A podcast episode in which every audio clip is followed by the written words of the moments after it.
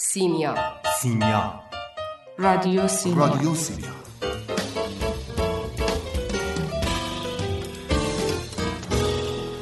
ادبیات؟ ادبیات مثل آب خوردنه. ادبیات مثل آب خوردنه. دهانت را میبویند مبادا. گفته باشی دوستت دارم. دلت را میپویند مبادا شعله ای در آن نهان باشد. دهانت را میبویند مبادا گفته باشی دوستت دارم. دلت را میپویند مبادا شعله ای در آن نهان باشد. روزگار قریبی است نازنین. روزگار قریبی است نازنین. و عشق را کنار تیرک راهبند تازیانه می‌زنند. عشق را در پستوی خانه نهان باید کرد. در پستوی خانه نهان باید کرد روزگار غریبی است نازنین روزگار غریبی است نازنین این نمایشنامه کوتاه بر اساس تجربه های عینی و شخصی نوشته شده است. صحنه یک اتاق خالی است که یک میز و دو صندلی در آن قرار دارد. روی میز را پارچه‌ای پوشانده. دو نفر روبروی هم نشستند. خب. خب. شما از من سوال دارین؟ سوال نه راهنمایی. حالا شما اسمشو بذارین راهنمایی. ماهیتش که تغییری نمی‌کنه. شما درخواست اجرا داده بودید. خب نکاتی هستش که باید من بله بله متوجهم. کجاش؟ چی کجاش؟ کجا چی؟ کجای نمایشنامه ایراد داره؟ حالا به اون هم می‌رسیم. چیز دیگه ای هم هست مگه؟ نمایشنامه شما از دو منظر مورد توجه ما قرار گرفته. یکی از منظر ماهیت و یکی از منظر دیالوگ. یعنی از دو منظر باید اصلاح بشه. اصلاح برای بهتر شدن دیگه. متوجهید که؟ بله بله. مدت هاست که متوجهم. حالا خوبه که ما به زبان مشترک رسیدیم. نه نه نه نه. زبان مشترک نه. من اشتراک زبانی با شما ندارم. فقط سعی می‌کنم تا حد ممکن انعطاف نشون بدم. اونم خوبه. خب. فقط بهتره که گفتگوهای ما دو نفر همینجوری دو نفره باقی بمونه. متوجه دیگه؟ بله متوجهم. ولی ما الان اینجا بیشتر از دو نفریم. الان فقط ما دوتا اینجا هستیم ها. من کسی رو نمی‌بینم. همه شخصیت های این نمایشنامه الان اینجا حضور دارن. مزاح خوبی بود. ولی من مزاح نکردم. باشه بگذاریم. شما در صفحه 16 پاراگراف دوم بله بله در... بله. می‌دونم کجا رو میگید. خب بخونید اون قسمت رو شاید شما فکر کنید که اسم خیابونا عوض شده همه چیز فراموش میشه. اما اسم این خیابون هیچ وقت برای من مهم نبوده. مهم خاطره هاییه که من از این خیابون دارم. خب اینجا این متن به نظرم باید حذف بشه. چرا؟ مشکل این قسمت چیه؟ ببین بیا با هم بحث نکنیم. آخه من قرارمون حل مشکل و رفع موانعه. آخه فقط من نباید قبول کنم که. یعنی چی؟ یعنی من به شما گفتم شخصیت های نمایشنامه من همه جا با من هستن. اونا هم در تصمیم گیری من برای نوشتن این متن نقش دارن. من هم گفتم مزاح خوبیه ولی فقط برای یک بار. مزاح اگر تکرار بشه دیگه بیمزه میشه آقای نویسنده. ولی آخه من کمی منتظر بمونید. من الان برمیگردم خدمتتون. ای بابا ای بابا مرد از اتاق خارج می شود و در اتاق را می بندد. دختر جوانی از زیر میز خارج می شود. اه، اه، رفت؟ اه، تو چرا رفتی اون زیر خب کجا می‌رفتم که منو نبینه؟ اصلا چرا باید از متن خارج می شدی که بری زیر میز قایم بشی؟ آخه هی دستشو میذاش روی کلمه هایی که برای من نوشته شده. دستشم سنگین بود لامصب. یواش حرف بزن یواش حرف بزن. بعدم بعدم برو تو اون متن لعنتی الان پیداش میشه دوباره. وا اگه می‌خواستم برم توی متن که نمی اومدم بیرون. میگم دستش سنگینه اذیت میشم. خیلی خوب خیلی خوب. برو زیر میز. نگران من نباش نگران اون باش. ای بابا گیر داده. بابا بهش بگو این متن درباره یه روزنامه نگاره که چه می‌دونم هفتاد سال پیش زندگی می‌کرده. اصلا دوره زمانی روایت شده مال الان نیست. خب اینو که خودش می‌دونه. میگه تو استعاری کار کردی. الان گیرش روی همون چند تا نکته که توی متن اصلاحی اعلام کردن. آره ولی خب اگه اون اصلاحات مد نظر اونا رو انجام بدیم که دیگه چیزی از متن نمیمونه. خب حالا مثلا فرش کف اتاق رو عوض کنی چه ضربه ای به متن می‌خوره؟ ضربه خاصی نمی‌خوره. ولی من تا این حد باید کوتاه بیام که نقش و طرح فرشی که توی نمایشنامه برای اتاق خونه روزنامه نگار در نظر گرفتم هم خودم نمی‌تونم تعیین کنم. شرایط همینه دیگه. چیکار میشه کرد؟ میشه در شرایط حل نشد. صدای پای مرد می آید که نزدیک می شود داره میاد داره میاد.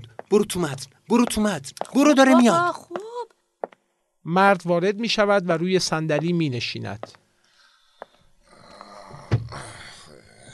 خب چه کنیم؟ هیچی. من در شرایط حل نمیشم. چی؟ همین. چی شد؟ چرا اینطوری تموم شد؟ چی شد؟ خب ببین وقتی نمایشنامه کوتاه می‌خوایم بنویسیم باید یه جایی تمومش کنیم دیگه و من فکر یعنی نمایشنامه بلند, بلند که می نویسیم؟ نویسیم نباید نباید. نه باید, پایان کنیم. باز می‌تونیم تا ابول بذاریم نه تا ابول نه ابول نداریم تا. آخر باید بریم تا. الالعبد خب در واقع من فکر می‌کردم که شخصیت این نمایشنامه نویس نباید کوتاه بیاد در مقابل حالا اون سانسوری که می‌خوان روی نمایشنامهش قائل بشن.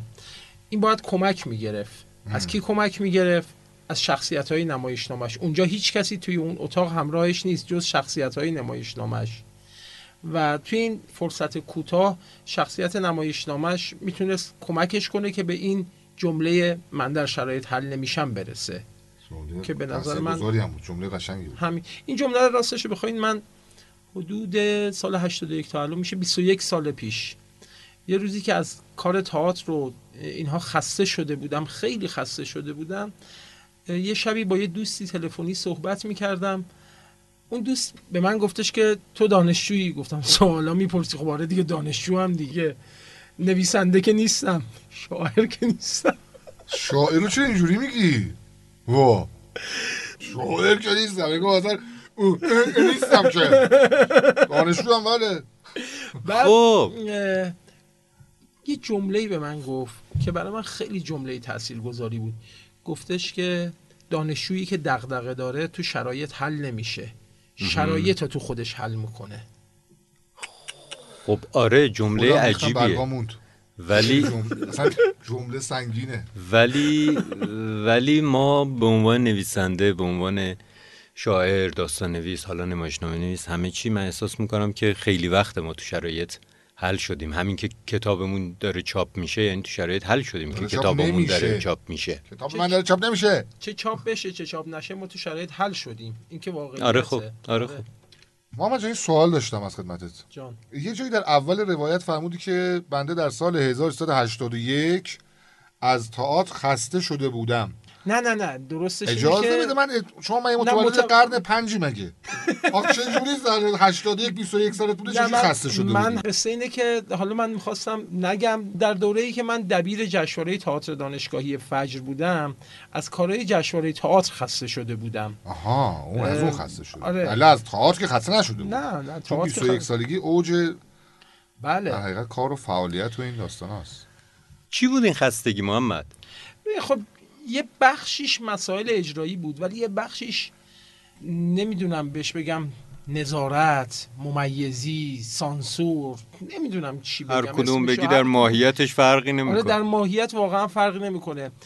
یادم اون موقع خیلی جدی منو صدا کردن شما فکر کن من دبیر جشنواره تئاتر دانشگاهی این مملکتم. صدام کردن خیلی سریح و واضح. پنج شیش تا نمایشنامه رو گذاشتن. اسمش جلو من. نوشتن روی کاغذ به هم دادن گفتن اینها نخونده باید رد بشه. یا اینا نمایشنامه بودن که چاپ شده بودن؟ یعنی چاپ هم شده بودن بله. و همون موقع من برگشتم گفتم که خب آقا اینا توی صحنه تئاتر حرفه‌ای این مملکت داره مجوز می‌گیره اجرا میشه. گفتن باشه اینجا تئاتر دانشجوییه و شما باید یه سری چارچوبا داشته باشی. شما فکر کنین تا سال 81 که فضا باز بوده بله، متفاوت بله. بوده. تازه باید تئاتر دانشجویی هم آزادتر از بقیه تئاتر عمومی و اینا باشه. البته یه بخشیش به خاطر این بود که خب ما یه سری سیاست ها و شعارهایی رو مطرح کرده بودیم. مثلا می‌گفتیم که نگاه و روی کرده ما اینه که تئاتر دانشجویی تئاتر جسور تئاتر شالوده شکنه تئاتر ساختار شکنه ولی خب نکته جالب اینه که همه اون چند تا نمایشنامه نمایشنامه خارجی بودن. هیچ کدوم بودن؟ ایران یکیش عادل ها بود مثلا. عادل های آلبرت کامو. آلبرت کاما البته یه چیزی هم باید بگم که خب سانسور در تئاتر ما در ادبیات نمایشی چیز تازه ای نیست. در دوره های مختلف بوده. حالا الان اسمش ممکنه بشه نظارت ممیزی. البته می‌دونیم که معنی نظارت و ممیزی هر دو با سانسور متفاوته. ولی خب اتفاقی که میفته نه نظارت نه ممیزیه. اینا می‌گفتم که سانسور سابقه طولانی داره شاید اولین باری که سانسور در تئاتر ایران اتفاق میفته مربوط به نسخه ترجمه نمایشنامه های آخوندزاده باشه اولین نمایشنامه هایی که داریم بله دیگه. همون موقع تا ترجمه میشه بله. بلا فاصله سانسور سانسور قشنگ تیغ سانسور میاد و زخمیش می‌کنه و اولین کسی که به نظرم ترجمهش چیزی که ترجمه کرده سانسور میشه. فردیه به اسم میرزا جعفر قراچداغی کسی که نمایشنامه های تبریزیه. آخوندزاده رو بله ترجمه کرده بوده به اسم تمثیلات. البته به قول صدرالدین زاهد اه، سانسور در همه کشورها هست در کشورهای مدرن و پیشرفته پنهانه در کشورهای غیر مدرن و نپیشرفته. از دفتر دستک داره. آره قشنگ. آشکاره. مثلا شما ببینید در فرانسه تا سال 1906 هر کسی که می‌خواسته کاری را اجرا کنه و روی صحنه ببره باید ابتدا نمایشنامه رو می‌داده خوانده می‌شده اصلاحاتش اعلام می‌شده و اولین اجرای گروه اجرا برای گروه سانسور بوده. و اونها می آمدن می دیدن سانسور می‌کردن جدای از سانسوری که در متن کرده بودن. سانسور می‌کردن و بعد اونها می‌تونستن برای بقیه اجرا بکنن. و خیلی از نویسنده ها به این قانون تن داده بودن. البته یه تعدادی هم تن ندادن که مثلا ویکتور هوگو یکی از اونهاست که هیچ وقت قبول نمی‌کنه اینطور سانسور و حالا نظارت را. خب الان تو مال خود ما هم همین جوریه دیگه. ما اولین اجرای بچه ها برای گروهی حالا اسم اون موقع اسمش گروه سانسور بود الان اسمش گروه بازبینیه. میان گروه بازبینی چهار نفر میشنن اونجا. که آقا اولین اجرای عمومیه. یعنی برای بچه های گروه تمرین می‌کنن. اولین اجرایی که برای عموم انجام میدن برای چهار نفر بازبینه. فرقش اینه که این 1906 این الان- 2023 2023 بله. 117 سال بعد. بله الان که خب شما ببین در خیلی از کشورها تئاتر نیاز به مجوز نداره. همونطور که کتاب نمایشنامه روزنامه اینها انتشارش نیاز به مجوز نداره. خیلی از کشورها البته متاسفانه نه همه کشور.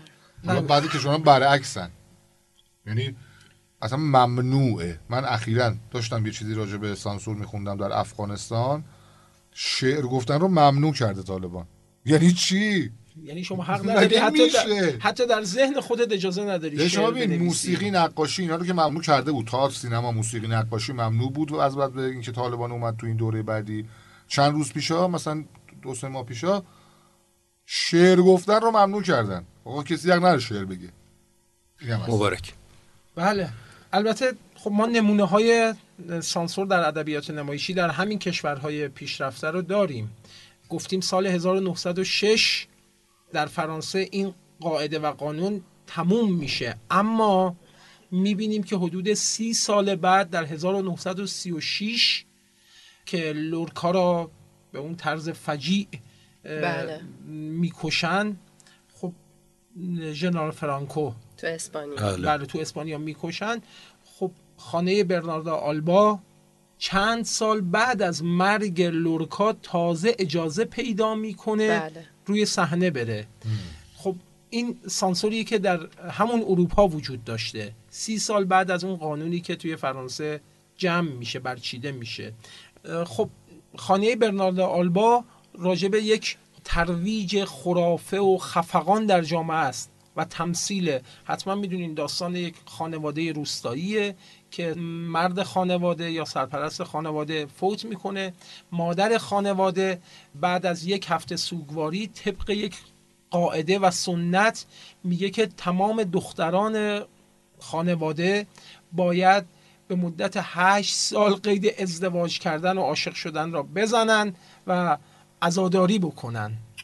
هشت سال؟ هشت سال. شما من هشت ساعت هم نمی‌تونم قید ازدواج کردم و خانواده رو بزنم. شیرزن. که میگن اینا شیرزن اینا من فقط سکوت می‌کنم من دقیقا می‌خواستم بگم حرفی ندارم منم. نشستم به در نگاه می‌کنم اما خب همون موقع هم لورکا توی همون خفقان این نمایشنامه رو می نویسه سگانه عروسی خون یرما و خانه برنارد آلبا رو می نویسه یعنی حاضر میشه بنویسه با همون چیزی که در ذهن خودشه منتشر نشه سالها بعد از مرگ خودش منتشر بشه و روی صحنه اجرا بشه که خودش نبینه. ولی تن به اون سانسورها نمیده. بهرام بیزایی جمله خیلی خوبی داره. میگه که من دست خودم را میشکنم و نمی‌گذارم. مرا سانسورچی خودم کنید. خیلی جمله سنگی بود آجی. اصلا تشتکم پرید. راست میگه دیگه. دست خودش استاد چشمابی میشکنه تا ببین یکی بهرام بیزایی در میاد دیگه. من یه یادداشت نوشته دارم که رنج بیزایی بودن. بعد اینجاست که میگم که ما نباید دچار خودسانسوری بشیم. یا میشیم دیگه. این خیلی سخته. نباید دوچارش بشیم که اصلا دیگه آدم مبتلا به همه نویسنده ها شاعر ها سلام یا نمایشنامه ریچارد سوم اجرا نمی شود از ماته ویسنیک یا همون فریدون پورزند خودمون. حالا مثلا که اسمش اینقدر سخت نباشه مثلا. آره.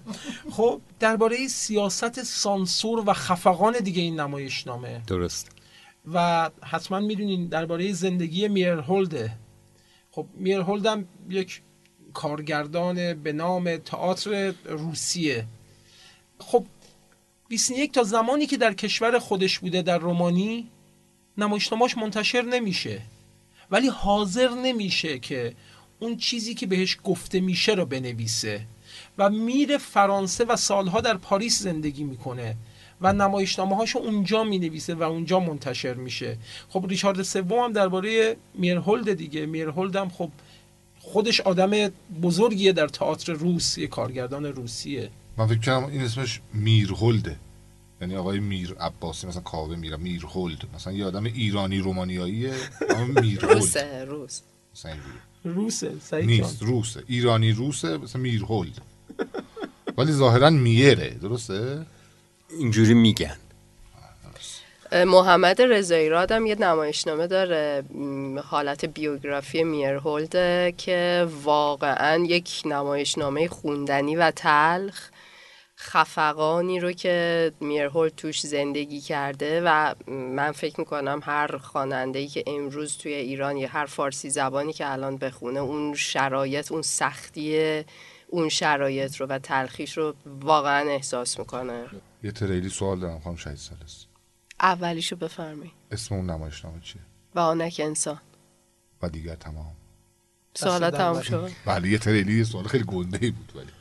آره سعید سوالات تموم شد. نه هم هیچ وقت که سوالام تموم نمیشه. یعنی دو چیز در در لحظه زندگی- یادش میاد سوالش نه سه چیز دارم در زندگیم که هیچ وقت تموم نمیشه. هوس پیتزا سوال و اون یکی هم نمی‌تونم بگم.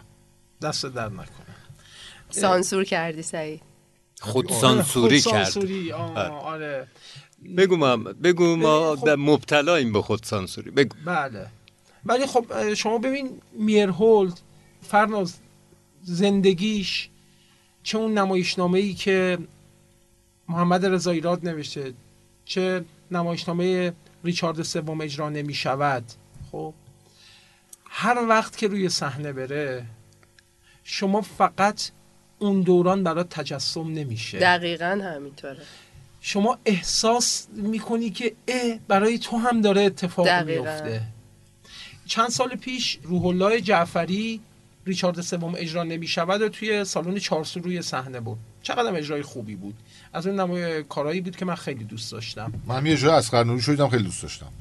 اه، تو مولوی. من اونو ندیدم حالا متاسفانه. وقتی که شما میشستی نگاه می‌کردی برای تک تک اون صحنه ها می‌تونستی تجربیات خودت رو تجسم کنی. و این اتفاقی که داره میفته متاسفانه. و به عنوان جمله آخر صحبت های خودم باید بگم که یک زمانی تمام این نظارت ها حالا سانسور ممیزی هر چیزی روی اجرای تئاتر بود. یعنی ساختار مدیریت تئاتر و هنرمندان تئاتر به یک توافق نانوشته دست پیدا کرده بودند و اونم این که دیگه نمایشنامه ها اصطلاحا بازخانی نمی‌شد. گروه می‌رفت نمایشنامه رو تمرین می‌کرد درخواست بازبینی برای اجرا می‌داد. اما متاسفانه از چند سال پیش فکر می‌کنم از پنج سال پیش با پیگیری هایی که کردن دوستان مدیریت وقت تئاتر این قاعده را دوباره احیا کردن که همه گروه های تئاتر الان باید نمایشنامهشون رو بدن خوانده بشه و تایید بشه اصلاحات از همون نمایشنامه شروع میشه. و این یعنی فشار بیشتر بر اجرای تئاتر یعنی سانسور دوباره از ادبیات نمایشی شروع میشه در تئاتر. محمد این یعنی یه جوری خودسانسوری بیشتر برای کسانی که گروهی که کار می‌کنن نویسنده اون نمایشنامه هی باید به این فکر کنه که الان این چیزی که می‌نویسه مجوز می‌گیره یا نه که حالا در ادامه چه اتفاقی میفته بله دقیقا همینه و تاکید می‌کنم که این تا 5 6 سال پیش واقعا نبود و یک توافقی بین ساختار مدیریتی تئاتر و هنرمندان شکل گرفته بود که این بند از اون آیین نامه نظارت بر تئاتر را ندیده بگیرن. ولی از چند سال پیش دوستان خیلی قانونی. کردن. آره. از تو سخن, سخن از به آرامی. از تو سخن از به تو گفتن. تو گفتن از تو سخن از به آزادی. به آزادی. من دوست دارم از تو بگویم. از تو بگویم.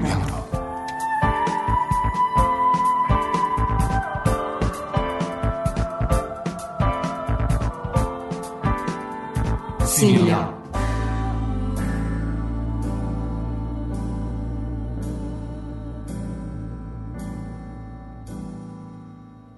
حالا من می‌خوام این از اینجا بیام توی ادبیات داستانی و بگم که در ادبیات داستانی هم حالا چه در ایران چه در کشورهای دیگه همین موضوع هست. یعنی ما وقتی که درباره سانسور صحبت می‌کنیم دو وجه داره. یه وجهی که حالا من اگه بخوام بگم میگم درونی و بیرونی. یعنی یه وجهی از سانسور که خب بیشتر مورد توجه اون چیزیه که از بیرون اعمال میشه. طبق قانون اعمال میشه یا حتی مراجع و مراکزی که لزوما هم قانونی نیستن ولی قدرت دارن حالا تو کشورهای مختلف تو فرهنگهای مختلف. ولی یه وجهش هم همین خودسانسوریه من چند وقت پیش داشتم یه مصاحبه با منیرو روانی پور از نویسنده های شناخته شده و به نام کشورمون میخوندم که درباره سانسور بود. اتفاقا ایشون هم گفته بود که من هیچ وقت حاضر نمیشم که کارم زیر سانسور بره و به خاطر همینه که سال هاست کتابم چاپ نشده. ولی اون وجهی که خود سانسوریه رو نمی‌تونم کاریش بکنم چون خیلی وقتا نمی‌دونم اصلا. ما در شرایطی خیلی وقتا بزرگ شدیم بدون اینکه به خیلی چیزها آگاه باشیم داریم خودمون سانسور می‌کنیم. من فکر می‌کنم که نویسنده های ما همه اینو تجربه کردن. حالا یه تجربه جالبی من یه دفعه خودم نشستم یه دوره ای گفتم که بدون سانسور بنویسم. خیلی وقتا ما اصلا تو فکر و ایده سانسور شده هستیم. این بزرگ شدن ما در یک شرایطی که حالا خیلی فشارها بوده باعث شده که الان حتی خودمون سخت بتونیم سانسورهای ذهنیمون رو بشکنیم. مرحله بعدی خود سانسوری میشه که به این فکر می‌کنیم که حالا الان اگه اینو بنویسم ارشاد مجوز میده نمیده. همینو می‌خوام بگم.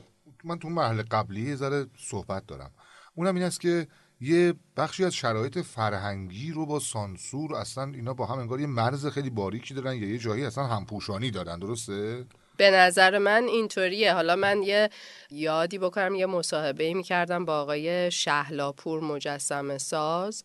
ایشون حالا درباره نمایشگاهشون که آثارشون حالا یه اتفاقی افتاده بود و سانسور شده بود یه سری از کارشون حذف شده بود یه مشکلاتی پیش اومده بود. بعد ایشون میگفتش که ماها هممون اگر که یه کاری بخوایم بسازیم چون ایشون هم سن بالایی دارن می‌گفت من اگه بخوایم یه کاری بسازم که مثلا خلاف افت باشه اول از همه مامانم من خونه را نمیده. ناخداگاه این کار نمی‌کنم. این آره. همون چیزیه که تو میگی. آره. پس فکر کنم اینو نباید ببریم زیر کلم. اینو زیر مجموعه سانسور اصلا نمیشه بردش. خود سانسوری سعید. چرا سعید؟ من. من من. من معتقدم که این خودسانسوری از کودکی در خانواده در مدرسه در جامعه به ما آموزش داده میشه. خب این ناخودآگاه. این- این یعنی آره، خب این- ذیل فرهنگ تعریف میشه. آره زیل فرهنگه ولی اسمشو نمی‌تونیم عوض کنیم. خودسانسوریه.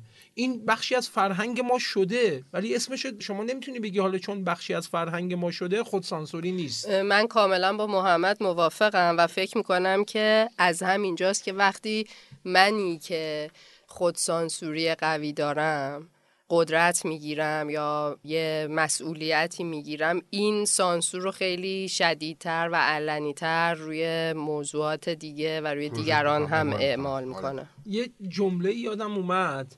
چند سال پیش یکی از مسئولان عالی فرهنگی کشور یه جمله ای گفته بود. خیلی از این جمله استقبال کردن ولی همون موقع هم برای من جمله تلخی بود. جمله این بود که گفته بود که بزرگان فرهنگ ما بزرگان سینمای ما ادبیات ما نیازی به مجوز ما ندارن. اونها خودشون چارچوب ها رو خیلی خوب می‌شناسن. ببینید این یعنی این که اونها خودشون دقیقا می‌دونن کجا بله. رو باید سانسور کنن. بله. همه از جمله اون فرد استقبال کردن از جمله اون مسئول. گفتن ببین تو شعن بزرگان را رعایت می‌کنی. اتفاقا نه شعن رعایت نشده بود. او گفته بود اینها خودشون می‌دونن باید کجاها خودشون رو سانسور کنن. همین مسئله مستاق داره. همین الان راجع به دکتر شفیعی هست دیگه. خب خیلی جالبه. حالا گفتین دکتر شفیعی. مثلا امروز چیزی شنیدم که وقتی به دکتر شفیعی میگن که یک مسئولی در ارشاد یک شه- همچین حرفی زده. میگه خب میگن که خب همچین حرفی زده. میگه خب زده دیگه. به ایشون میگن که خب شما نمی‌خوای کاری بکنی. گفته نه دیگه. اونا هر کاری می‌خوام بکنن. شما ببینین این یعنی که من این خوب اول نمایشنامه محمد از اون الهام گرفته شده. اول میاد میگه خب آخه حالا یه چیز جالب در ادامه بخوام بگم این که ما توی کشورهای مختلف دلایل مختلفی برای سانسور داریم. یعنی محمد هم گفتش که در کشورهای مختلف ما تاریخ سانسور اه، تاریخ طولانی. فکر نمی کنم مثلا کشوری باشه که بتونه بگه ما هیچ وقت سانسور نداشتیم. همین الان هم حالا به یه شکل دیگه ای اگر بخوایم بگیم فیلترینگ هست. آزادترین کشور جان تو بگی آمریکا توش فیلترینگ هست. فیلترینگ هست. از یه طرف دیگه حتی اشباع کردن مخاطب با اطلاعات هم خودش به نوعی سانسوره چون تو در واقع داری اطلاعات نادرست و درست رو قاطی می‌کنی و بهش اجازه نمیدی دسترسی مناسب داشته باشه. این هم هست حتی. اما حالا بحث ما الان این نیست. این همون سانسور پنهانیه که دقیقاً. زاهد میگه. دقیقا. من می‌خوام بگم حالا اون سانسور آشکار رو اگر بخوایم دربارش صحبت بکنیم بعضی وقتا مثلا گفته میشه که این نوشته باعث گمراهیه. یا اینکه تو خیلی از کشورها این رو داشتیم و داریم که ما خیلی خوبیم. مثلا یه متنی یه داستانی یه رومانی نوشته شده که به قول معروف سیاه نمایی داره می‌کنه. نه سیاه نمایی نباید بشه. ما خیلی خوبیم. مثلا این نکات نباید گفته بشه. در حالی که خود نقد کردن یعنی کار ادبیات داستانی حالا تا جایی که من می‌شناسم اینه که نقدها رو بتونه بگه بتونه نمایان بکنه برای قوام اومدن جامعه و برای حفظ جامعه. یعنی سانسور کردن خیلی وقتا تنگ کردن عرصه است به روی یک جامعه درست یک جامعه که بتونه ادامه پیدا بکنه اون حرکتش. حالا اینو به خصوص توی کشورهای کمونیستی ما زیاد داشتیم هنوزم داریم که اصلا هیچ نقدی نباید به ما وارد بشه. یه وقتهایی هم سانسور به خاطر تعصبات هست تعصبات مختلف اساسا حالا کسی که متعصبه می‌خواد نظر غیر از خودش نباشه دیگه. این توی ادبیات داستانی هم دیده میشه. سانسور در واقع با این دلیل اعمال میشه. یه وقتایی هم به خاطر موقعیت حساس کنونیه. یعنی تو این شرایط نباید این حرف زده بشه. حالا این چیزا هست. یه بخشیشو من می‌خوام راجع به تأثیری که سانسور ادبیات داره ادبیات داستانی رو دارم دربارش صحبت می‌کنم بگم که چقدر مزره و چقدر آسیب می‌زنه سانسور کردن. ببینید ما وقتی درباره رمان صحبت می‌کنیم در واقع رمان قرار تصویری از ما ثبت بکنه و به خودمون نشون بده. سانسور میاد چیکار می‌کنه؟ میاد این تصویر رو کج و معوج می‌کنه. کی دوست داره یه تصویر کج و کلا از خودش ببینه؟ بنابراین مخاطب سراغ اثر داستانی نمیره و این قطع ارتباط بین مخاطب و نویسندهش در واقع نوع فکر کردن نوع درست دیدن رو محدود می‌کنه در جامعه و این آسیب بسیار بزرگیه. یه وجه دیگه رو بخوام بگم اعتماد مخاطب به نویسندهش کمرنگ میشه به اثری که منتشر میشه کمرنگ میشه. من یه تجربه حالا مختصر و کوتاهی که توی حوزه کتاب فروشی دارم و ارتباط مستقیم تر با مخاطب خیلی وقتا مخاطب من میاد و به خصوص در مورد رمان های فارسی استقبال نمی‌کنه و میگه که این نویسنده اگر حرف درست حسابی بخواد بزنه که سانسور میشه. بنابراین این کتابی که اینجا هست کتاب درست حسابی نیست. حالا حتی در مورد ترجمه هم یه مقدار پیش بریم. خیلی از نویسنده هایی که آثارشون ترجمه شده مثال بزنم مثل کندرا مثل موراکامی خب بسیار آثارشون سانسور شده در ترجمه و اساسا اون چیزی که ما از این ادبیات می‌دونیم چیزی که ترجمه شده به فارسی چیزی نیست که نوشته شده. بنابراین بله. اعتماد مخاطب به کتاب از بین میره و بعد ما میگیم که چرا ایرانیا نمی‌خونن؟ چرا یک اثر داستانی رمان استقبال نمیشه ازش؟ یه بخشش اینه که اعتمادشون از بین رفته. ما اعتمادمون به کتاب هامون به دلیل سانسور کمرنگ شده. این خودش خیلی تأثیر گذاره درسته. تو همین دوران می‌تونن نقشی که انجمنهای داستان انجمنهای شعر ایفا کنن یه نقش میشه گفتش که بی تکراره همونطور که توی دهه چهل و پنجاه این نقش کاملا دیده می‌شد و محفلی شده بود. متون دست اول توی محفل ها خونده می‌شد. اصلا انجامید به تأسیس کانون نویسندگان که جلال و داریوش آشوری و اسماعیل نوری علا و نمی‌دونم آدم های دیگه مثل به همین بهرام بیزایی که فرمودید و اینها دست زدن به تأسیس یه کانونی که هدف اصلی کار اصلیش این بود که در مقابل سانسور بیسته بله این هست. الان هم خود این گروه ها و انجمن ها هم سانسور میشن البته. آره ولی به هر حال دارن کار می‌کنن. ولی یه موضوع دیگه هم هست سعید. الان این روزها به خاطر اینکه به هر حال دسترسی همه ما به فضای مجازی با وجود همه فیلترها و سانسورهایی که وجود داره بالاخره ما راحتتر می‌تونیم به اشتراک بذاریم. خودتو وقتی یه شعری میگی که مجوز چاپ نگیره راحت می‌تونی توی صفحه بله. خودت بذاری و اون مخاطب خودت بهش دسترسی داره. خب از اینجا هم یه ور قضیه میلنگه دوباره. یعنی سمت اقتصاد کار شاعر و نویسنده میلنگه. یعنی این دو بر روی همدیگه تاثیر مستقیم دارن.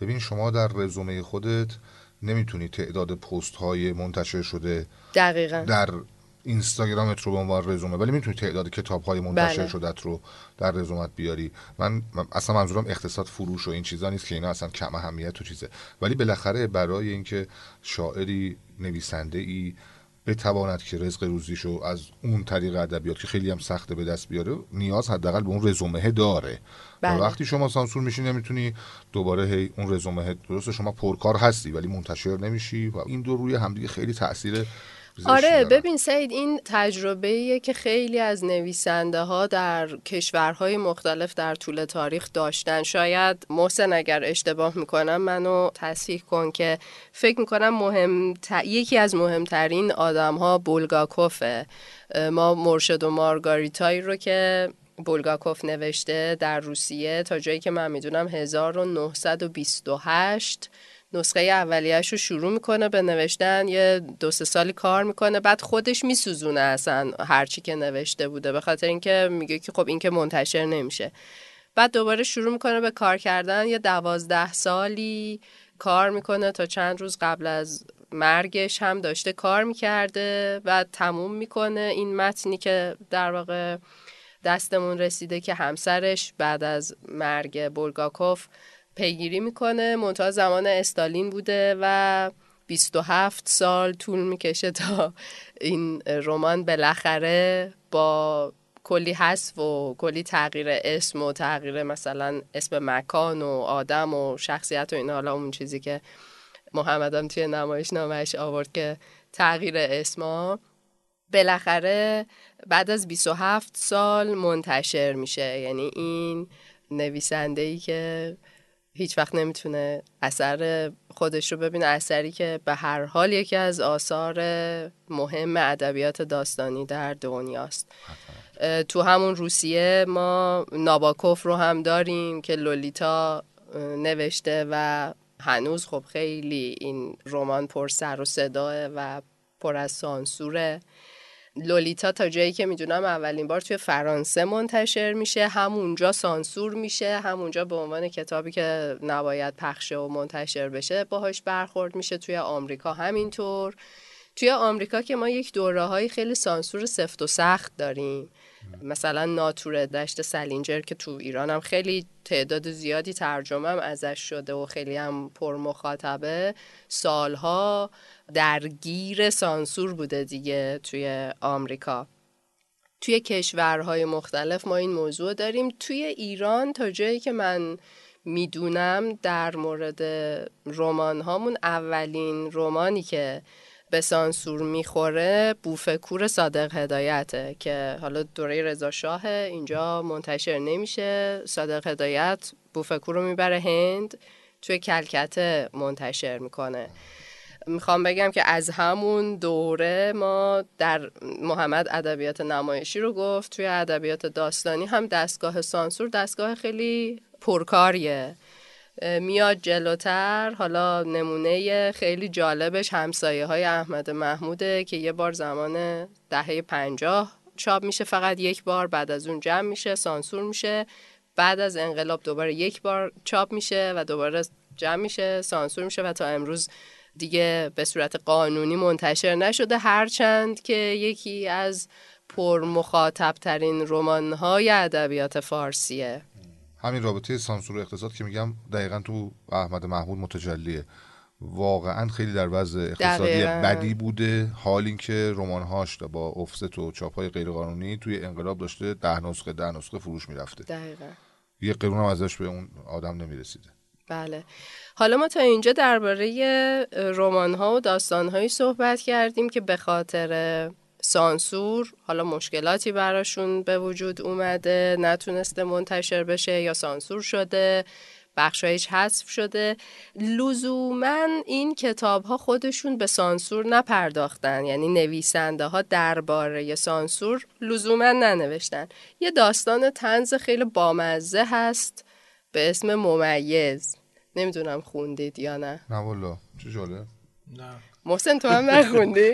خدا بگم چی کارت کنه یعنی چی داستان محسن فکر کنم. آره. آره. آخه محسن هی به من گفت راجبه چی می‌خوای حرف بزنی؟ من گفتم یه چند تا چیز هست می‌خوام راجبش حرف بزنم. آه. حالا من دیگه معرفی بکنم محسن با اجازت.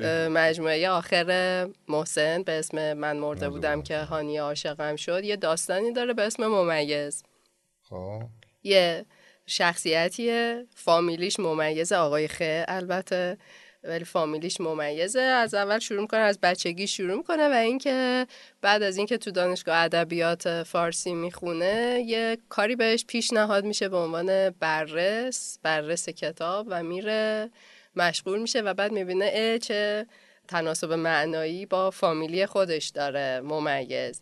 و شروع می‌کنه به عنوان یک ممیز بسیار خبره و حرفه‌ای کار می‌کنه. سالها بعد از 25 سال که بازنشسته میشه و در طول این سالها صادقانه خدمت کرده بوده و خیلی کاملا مخلصانه کلمه هایی رو که اجازه چاپ نداشتن همه رو جمع کرده بوده یه پرونده خیلی قطوری داشته و بعد می‌خواد بعد از 25 سال تجربه خودش رو در قالب یک کتاب منتشر بکنه و می‌بینه که هیچی نمی‌تونه بنویسه. آره دیگه. خیلی هیچی نمی‌خوای بگی؟ چی سکوت بگم؟ کردی؟ چی بگم دیگه؟ خب آره من وقت داشتم داستان می نوشتم داشتم فکر می کردم که واقعا اگه یک نفر ممیز بررس اداره کتاب. بخواد مثلا مثل خیلیا که تو هر سنف و شغلی هستن بخوان خاطراتشون رو مثلا بنویسن می‌خواد بگه که مثلا در کتاب فلانی فلان جمله آمده بود من حذف کردم. مثلا خب این جمله این جمله نمی‌تونه چاپ بشه. آقا تو خاطرات تو هم. نمی‌تونه چاپ بشه. هیچ جوری وجود نمی‌تونه داشته باشه. آره دیگه این دغدغه‌ای بود که من اون موقع آره. ولی در نهایتش اینه که نویسنده ها در طول تاریخ ادبیات داستانی نوشتن و آثارشون مونده حتی اگر مثل بولگاکوف که مثال زدیم در زمان خودشون آثارشون خونده نشده بعدتر خونده شده و تحسین شده خیلی وقتها و آینه ای شده برای دوره ای که بودن خود این هم که اصلا یه کاری با چه ویژگی هایی در چه دوره نتونسته مجوز نشر بگیره خودش یک موضوعیه که معرف شرایط اجتماعیه. خب بچه ها من الان می‌تونم یه درخواست بیشرمانه از شما بکنم؟ نه. نه دیگه درخواست شرمانه از من آره بیشرمانه بکن. چیه از من اوکیم آره تو رو دوستت دارم. جون دوست دارم منم دوست دارم. بریم قهوه بخوریم. با هم. سعید از فرناز و محسن اجازه منو بگی من برم وسط زبان کجا برید کار... دستشویی؟ نه کار پیش اومده باید برم کافه. میری کافه؟ ما. سانسورت آقا می‌خوای اینجوری بیای از فردا نیا. چشم منو سانسور کن. از هر زوم میزه من اصلا این به زبان اسپانیایی؟ خطاب کردم. باشه باشه برو برو آقا برو هر برو خوش. بگذره من معذرت می‌خوام دور فشانی های شما. منو نخواهی شد ما بعد از ضبط این اپیزود بلند میشیم میایم کافه فقط شام اونجا می‌خوریم باشه، می‌خوری، به خودت. می‌دونی دیگه هر کی می‌خواد با کلاشی سر کلاس نقاشی پیرهن گلدار نکشید خاطره درخت سرباز نکشید بدتر از اون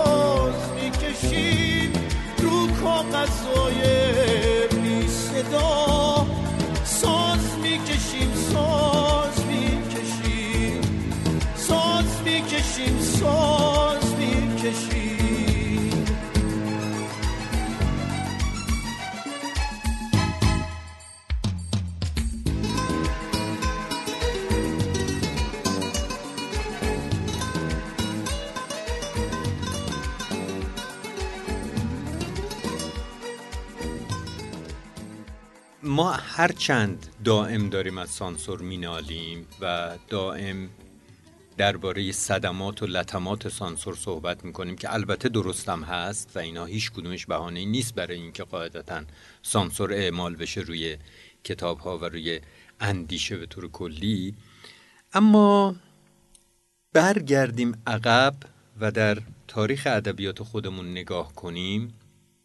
به نظر می‌رسه که ما گزارشی از سانسور نداریم در طول تاریخ ادبیات. اینکه گزارشی نوشته شده باشه یا بالاخره جایی ثبت و مکتوب شده باشه که فلان اثری در فلان دوره سانسور شده است.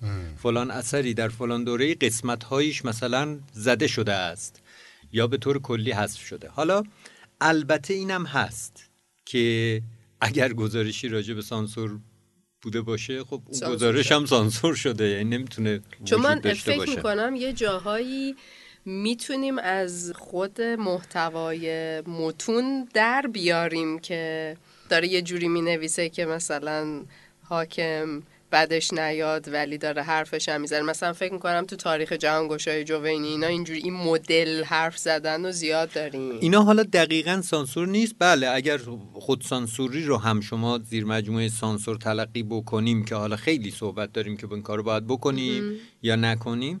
آره شاید.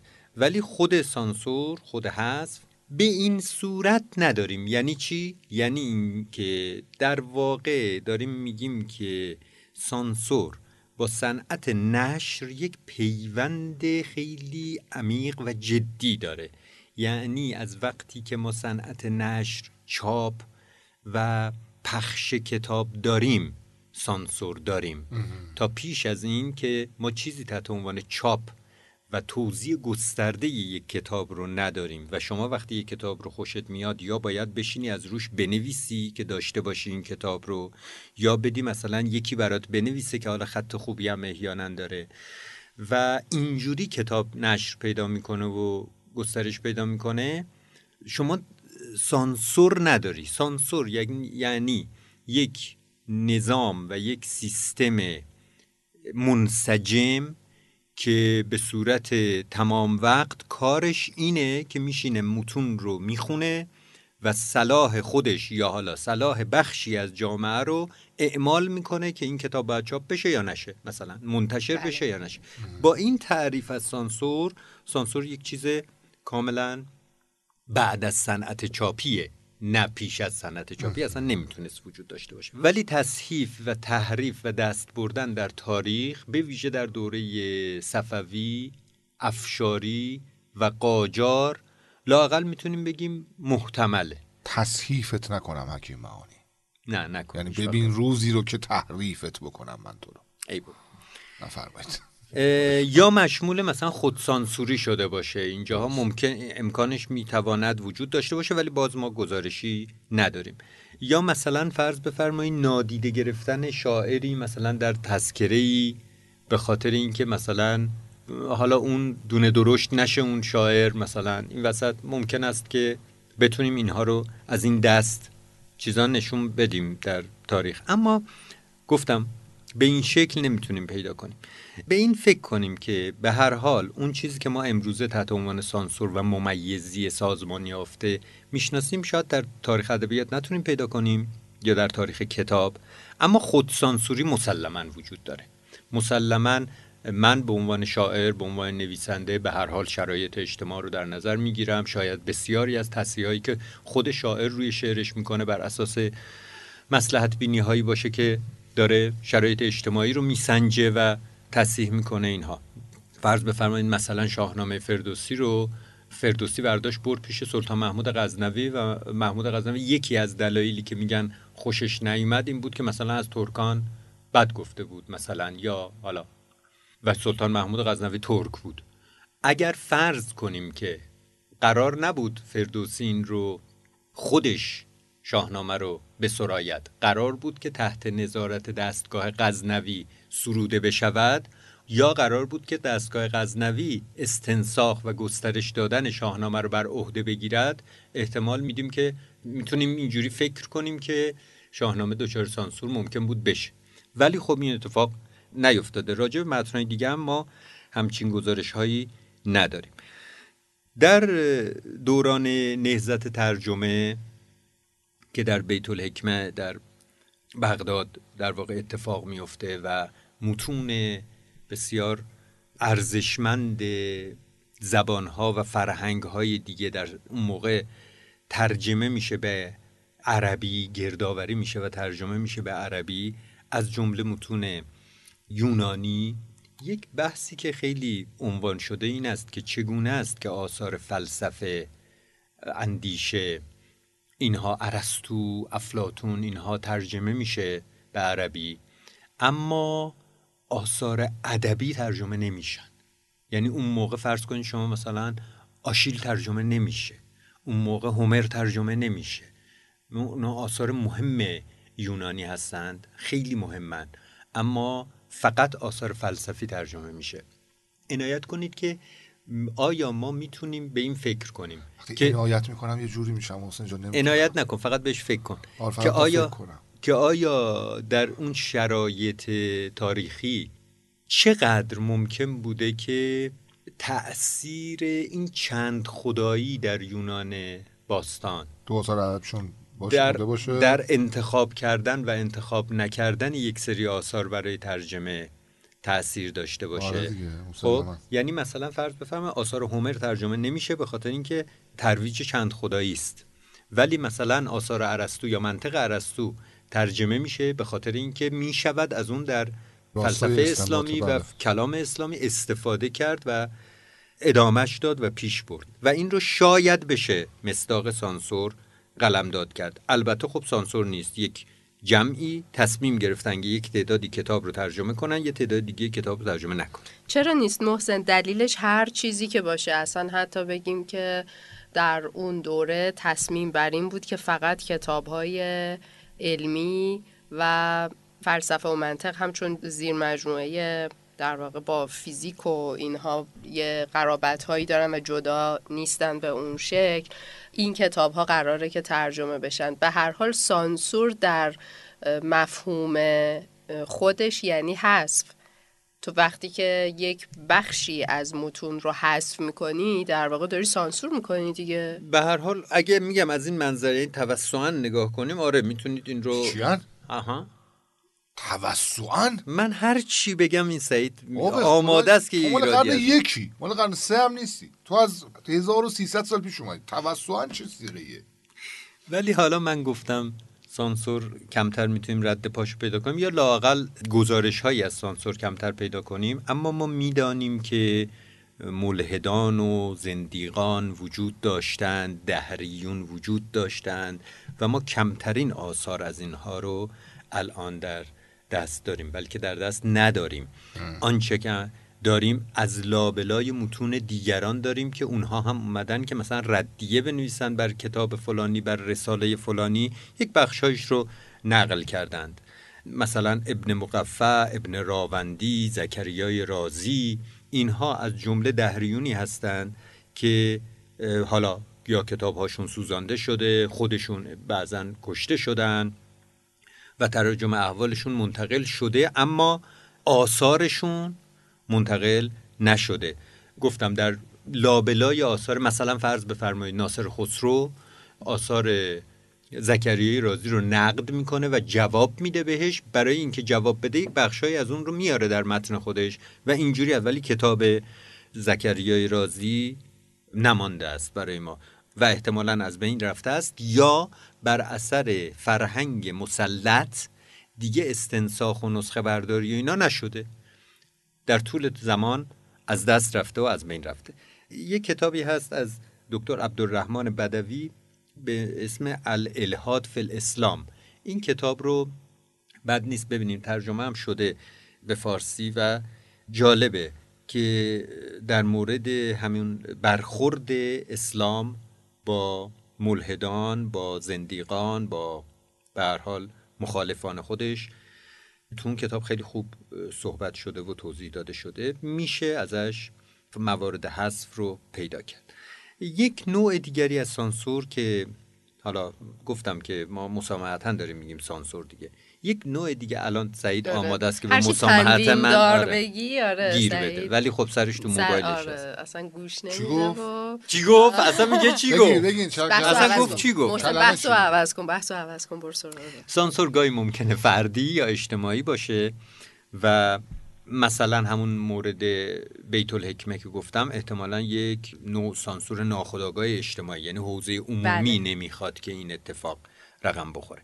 به هر حال جای پژوهش در مورد خیلی از نسخه ها خالیه که این نسخه ها آیا سانسور شدند یا آیا مثلا بعدا تغییراتی درشون به وجود اومده است یا نیامده است یا اینکه مثلا فرض بفرمایید بعضی از قصه هایی که از شاهنامه در متون مختلف مثلا حذف شده در این متون یا اضافه شده بر متن اینها شاید بتونیم مصداق سانسور در نظر بگیریم.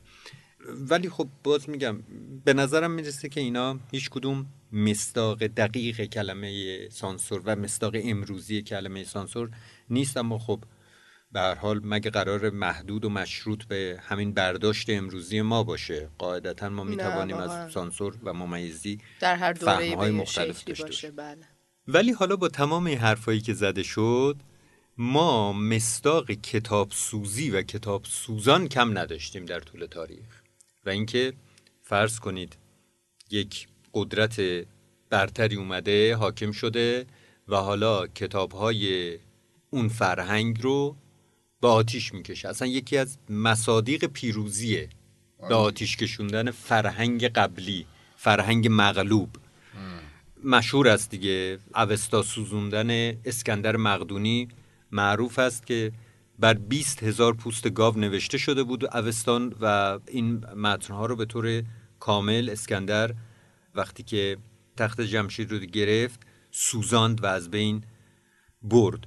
مورد دیگر کتابسوزی عرب هاست. زمانی که حمله کردن به ایران و البته در مورد کتابسوزی عرب ها خیلی حرف و حدیث زیاده که آیا واقع شده است یا واقع نشده است. ابو ریحان بیرونی در کتاب آثار الباقیه در فصل سوم یک بخشی رو اصلا در مورد حمله به خارزم و سوزاندن کتاب های اونها کتابخانه خیلی عظیمی داشته ظاهرا خارزم و کشتن تمام کسانی که این روایات و متون رو می‌دانستند و ممکن بوده دوباره اینها رو بنویسند.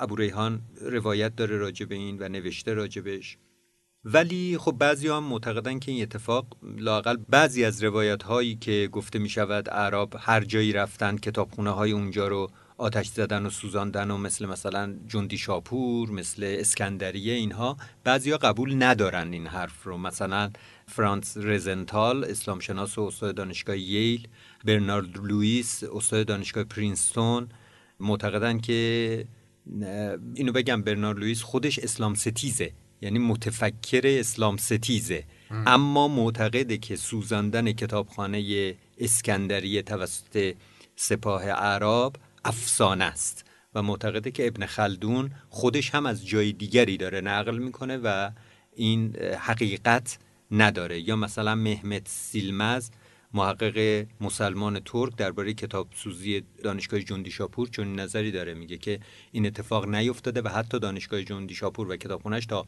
مدت بعد از اسلام ادامه داشته دوام داشته و از اونجا آدم ها بیرون می اومدن بعدا تحت تاثیر نظامیه ها و بیت الحکمه و اینها خود به خود به افول رفته و کنار رفته. از جمله کتاب سوزی های دیگر کتابخانه سلطنتی سامانیانه که در حجوم ترکان سوزانده میشه که حکایتی هست که ابن سینا تلاش کرد که میون شعله های آتش بدود و چند تا کتاب رو نجات بده که خب باز در درست و غلط بودن این روایت شک و تردید است.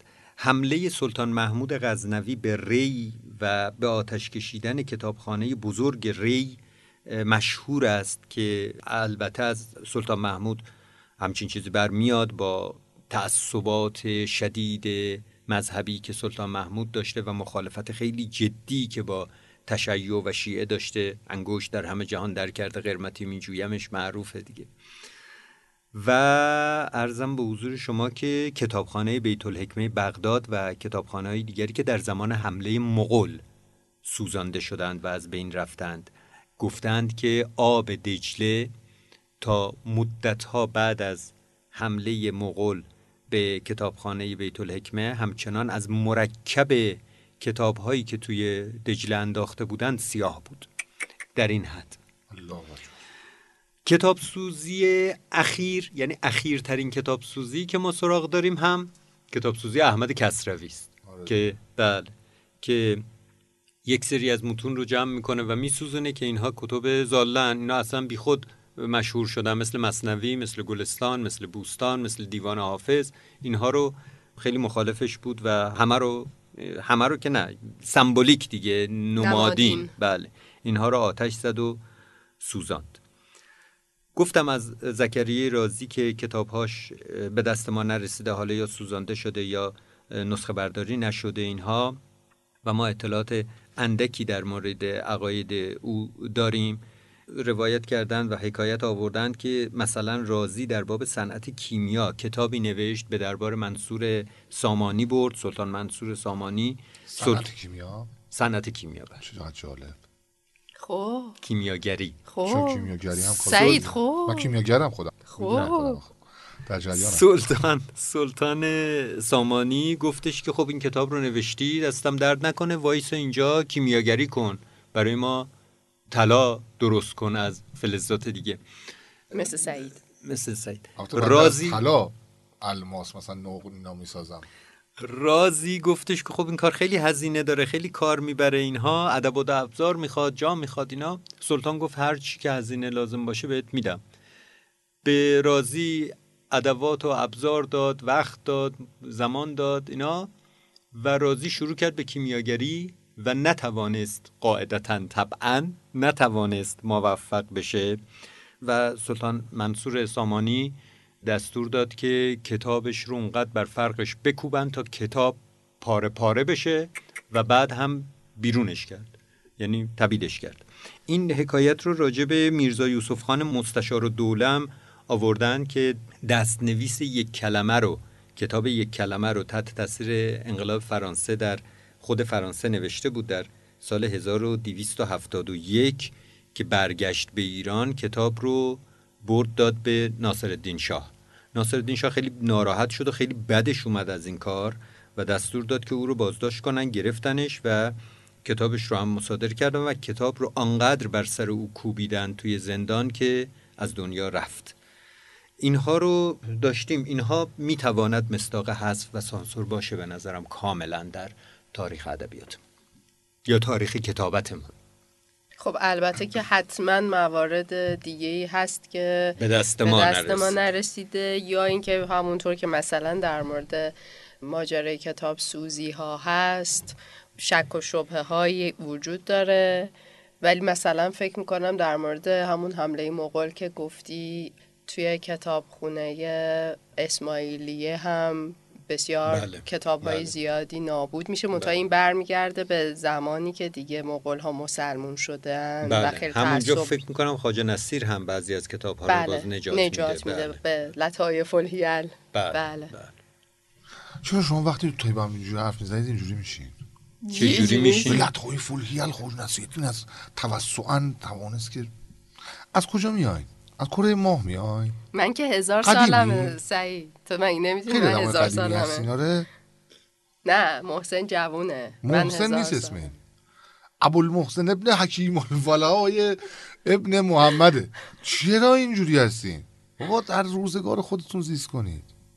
یک بار دیگه یک بار دیگه فقط. خواهش تو اون تکیه کلام تو به کار ببر. می‌دونم. علا ایحال بگو. اون وقت من می‌دونم اون تو. علا ایحال رو علا ایوهالن هم میگه حتی. آره،. کی به کار می‌بره؟ بعد به من میگه که من تو زمان. زمان امروز زندگی کن. بله بله.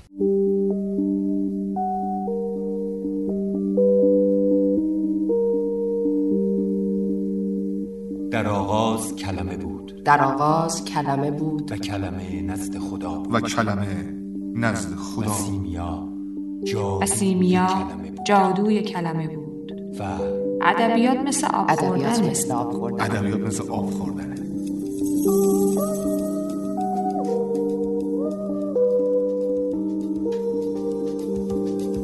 سیمیا. سیمیا. سیمیا.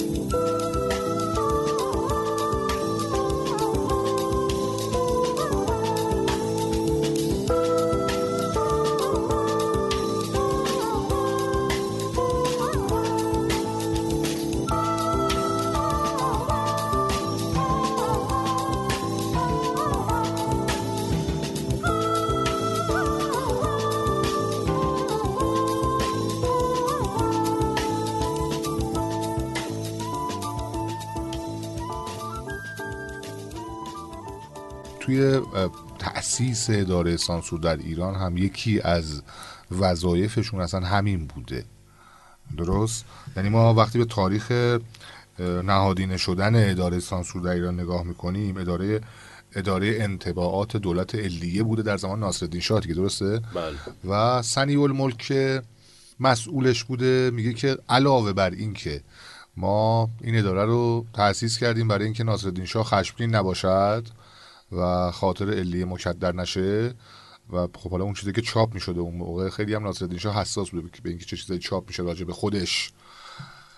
یکی دیگر از وظایف اصلیمون همین بوده که نذاریم روزنامه های دیگری که دارن چاپ میشن اگر توی جاهای دیگه توی جاهای دیگه دنیا مخصوصا تو هند و اینا انگار اون دوران زیاد چاپ می‌شده. نذاریم اینا بیان تو ایران که مردم ایران ندونن که در دنیا چه خبره.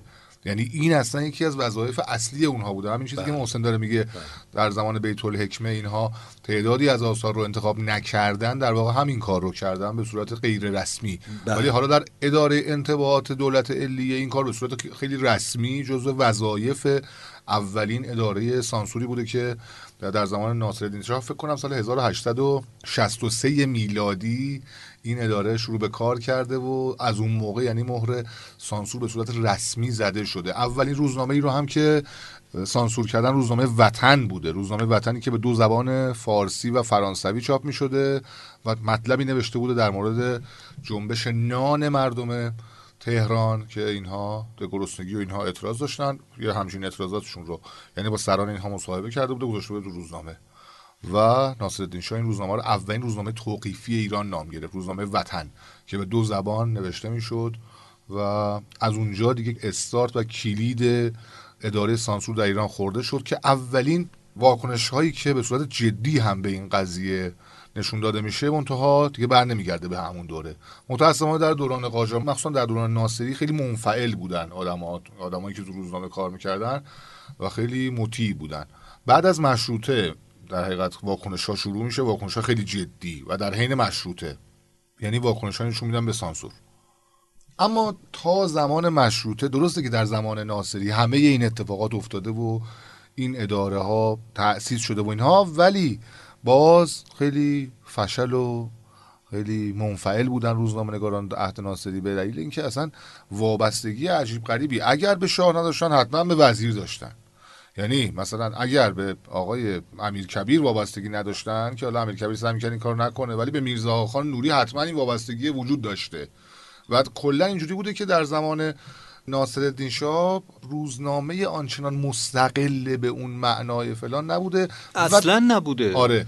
و حضور این اداره انتباهات دولت علیه بیشتر اصلا به خاطر این بوده که متنی که در خارج از مرزهای ایران داره تولید میشه اگر چیز باشه وارد ایران نشه. خب یه دلیل خیلی پررنگ داره. اونم اینه که کسانی که داشتن کار می‌کردن توی ایران بهشون اجازه کار نمیدن. ما اولین روزنامه هامون رو همون در هند که آره. حروف چاپی در واقع برای. آره فارسی رو اونجا داشتن و می‌تونستن روزنامه منتشر بکنن میره هند ما توی مصر داریم بعد توی کشورهای دیگه و بیشتر اتفاقا ترکیه داریم توی ترکیه داریم در عثمانی. آره، تو عثمانی هم داره. اه، جاهای دیگه داریم تا ایران به خاطر هم ایران که تحت کنترل و همه چی هم خوبه و ما هم خیلی خوبیم هیچکی حق نداره به ما حرف بزنه دقیقا همینطوریه میگه که اصلا سیستم اینجوری بوده که با اداره پست کار یه بار. دیگه یه بار دیگه. یعنی کتابا و مطبوعاتی که می اومده برای اداره پست اول می‌رفته به اداره انتباهات اونجا میخوندن چهار روزم وقت داشتن یعنی چهار روز کاری زمان میبرده که در این چهار روز کاری اینها باید چیکار می‌کردن اینو میخوندن و اگر مثلا محتوای چیزی نداشت برمیگردوندن که بفرستن دوباره برای اون کسی که قرار به دستش برسه. حالا با این شیوه بدوی و حالا تخیلی شروع شده ولی رسیده به یه جاهای باریک و عجیب غریبی. به جاهایی که حتی ما می‌بینیم بر علیه نوشتن آزاد بر علیه سرایش آزاد آدمهایی به حبسهای طولانی رفتن و آدمهایی کشته شدن و خونه ها ریخته شده و جنگیدن واقعا. برای این اوجش در دوران رضا پهلوی بله. بوده. ولی منتج شده به اینکه در دوران رضا شاه پهلوی که خب دیگه خیلی ها مثلا آدم های عجیب و غریب مثلا میرزاده ها و چه می‌دونم فرخی ها و آدم های عجیب, عجیب غریب. ولی در نهایت می‌رسه به دوران محمد رضا و اینی که در دوران محمد رضا هم باز اون سیستماتیک بودن اتفاق میفته ولی این بار دیگه روشن فکرها این نویسنده ها این نمایشنامه نویسا این شاعرها شاعرایی هن که نمایشنامه نویسایی هن که نویسنده هایی هستن که کودتا گذروندن و رضا شاه دیدن و فرخی از دست دادن. چه می‌دونم مرتضی کیوان از دست دادن. آدم یعنی وقتی که داره اونجا اتفاق میفته دیگه متفاوته. دیگه اینجوری نیست که آقا با چهار تا تهدید و با چهار تا نمی‌دونم زندان و با فلان و اینا اینا از اون دیگه نمیرن. و می‌رسه به تأسیس تو بحث فرناز هم گفتم می‌رسه به تأسیس کانون نویسندگان. که سردمدارشون کی بوده؟ جلال آل احمد. که میگن در این راه داریوش آشوری و بهرام بیزایی و اسماعیل نوری علا و بسیاری دیگر هم همراهشون بودن و همونطور که باز صحبتش شد اینها دیگه کار رو محفلی کردند و حتی به داخل رمان هاشون هم کشوندن مثلا ما در رمان های براهنی که قبل انقلاب نوشته شده به صورت کامل می‌تونیم رد پای اداره سانسور رو ببینیم. مثلا مخالفت اون با اون اداره رو ببینیم. کاملا قشنگ یعنی یه خورده روایت های داخل داستان. و یا در شعر هم همینطور در شعر احمد شاملو که دهانت را می‌گویند مبادا گفته باشی دوست دارم کاملا اشاره مستقیم به این داستان نور را در پسوی خانه نهان باید کرد. یعنی از اون خفقان داره صحبت می‌کنه و کار دیگه به جاهایی می‌رسه که حتی اداره سانسور خودش رو میاد درگیر چیزهای دیگری می‌کنه مثل موسیقی مثلا. ما خاطرات زیادی رو شما هم حتما دیدید و خوندید. مثلا یه وقتی رسیده بابک بیات و داریوش اقبالی و ایرج جنتی عطایی رو ستایی با هم گرفتن بردن. می‌دونی؟ بله. این خیلی چیز عجیب غریبیه بله. که آقا شما ستاتون با هم دیگه بیاین تو اداره سانسور بیاید اونجا. از طریق اداره سانسور به ساواک اطلاع داده شده و ساواک میاد و اینا رو جمع می‌کنه می‌بره. و کار می‌رسه به اینجاها. ولی شیوه برخورد این عزیزان با سانسور شیوه بسیار عجیب غریبیه. کانون نویسندگان که تشکیل میشه رو به محفل ها میارم و اوج این محفل ها هم ده شب ادبیات انستیتو گوته بوده که اوجش بوده دیگه. اونجا مثلا میگن کتاب زل الله براهنی ده هزار نسخه فروش رفته.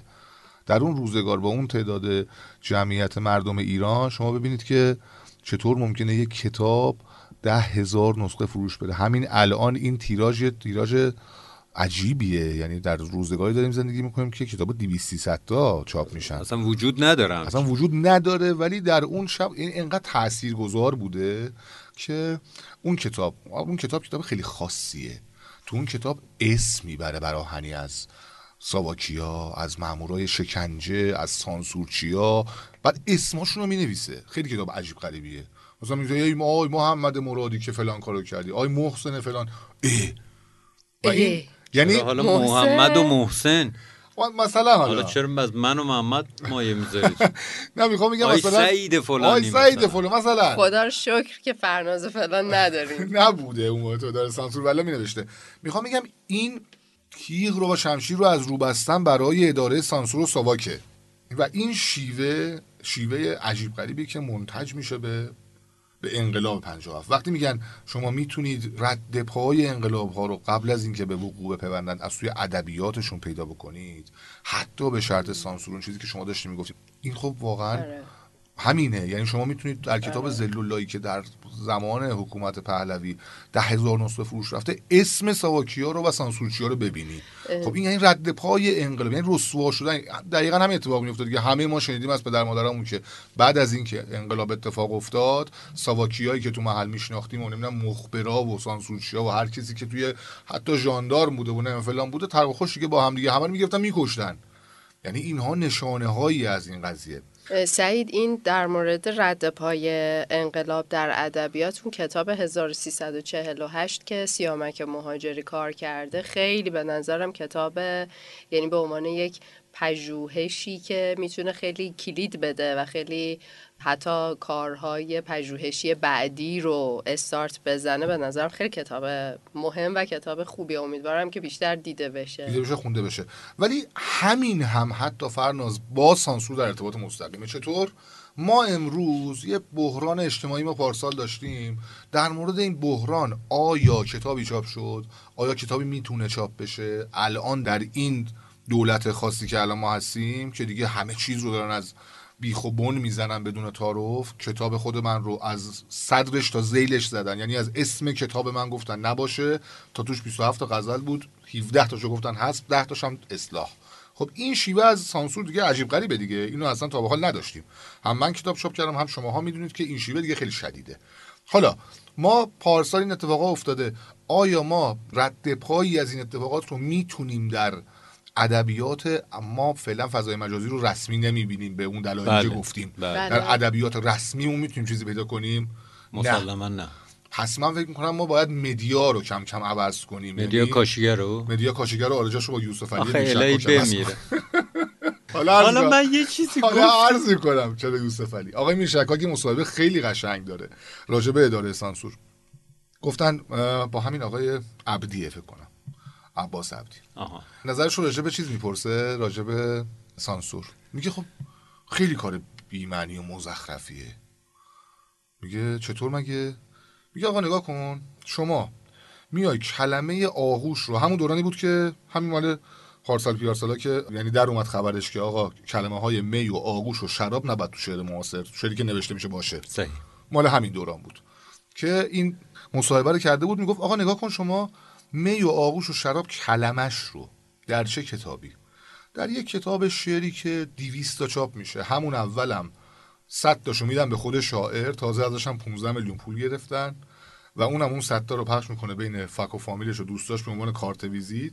اون 100 تای دیگه هم تا ابد یا میمونه داخل در حقیقت دف... انباری انبار اون یا. اینکه میره حالا توی کتاب فروشه خیلی مرجعی که دیگه همه چی دارن مثل شهر کتاب و اینا که دیگه هر پسری هر چیزی چاپ بشه یه نسخه اونجا هست یا میره داخل این کتاب فروشی ها. و کسی در نهایت نمی‌خونه اینها رو. چون شما با یه رقم پنج هزار جلد کتاب شعر در سال مواجهی. حال اینکه اگر از هر کی تو خیابون بپرسی یه شاعر معاصر بگو میگن شهریار یا میگن سایه در بهترین حالت. خب شهریار سایه که مردن دیگه کتاب شعر چاپ نمی‌کنن. 5000 نفر ولی دارن هر سال این کارو انجام میدن. خب می‌گفت حالا شما در این وضعیت که یه کتاب شعر انقدر گم و بی اهمیت شده و دیگه اصلا خوانده نمیشه و اینها بعد مزیده بر این. یه ماسماسکی هم تو دستمونه به نام گوشی تلفن همراه. خیلی خیلی عذر می‌خوام. یه دونه خیلی ساده بنویس الکسیس تگزاس. هر آنچه که بود و نبود در راستای پورنوگرافی تو دستته. بله.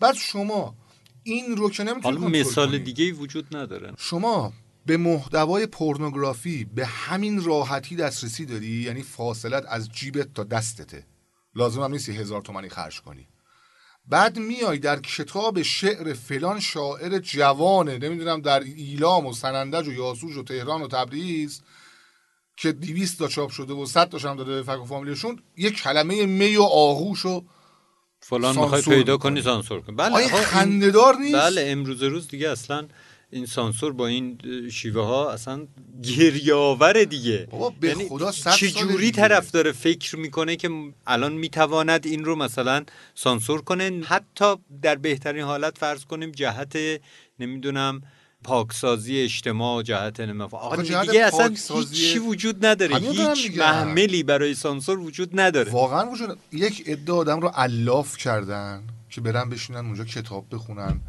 مثلا شعر بخونن داستان بخونن برای اینکه ما یه چیزی از تو این در بیاریم.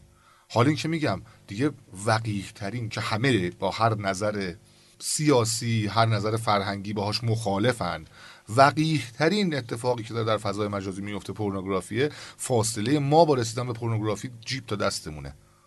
خب در این شرایط آیا واقعا اصلا کار عاقلانه کار درستیه که شما بیا یه قسمتی از پول و بیت المال این مملکت رو بدی به چهار نفری که برن صبح به صبح هفت صبح پاشن برن اونجا و برای ببین قضیه اونقدر خنده داره.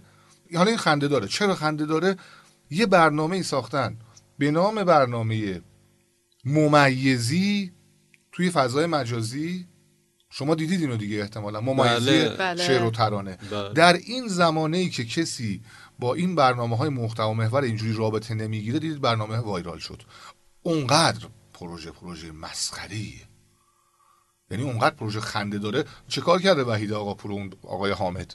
چیکار کردن؟ اومدن همین چیزی رو که داریم راجبش حرف می‌زنیم رو همین رو آوردن دارن آره. دو تا دوربین، و اصلا دوربین. تقریبا تنز خاصی هم نداره یه واقعیت نام آره. آره واقعیت نامه های سانسوری که میاد ممیزی که میاد که فلان قسمت فلان شود نه دقیقا همینه.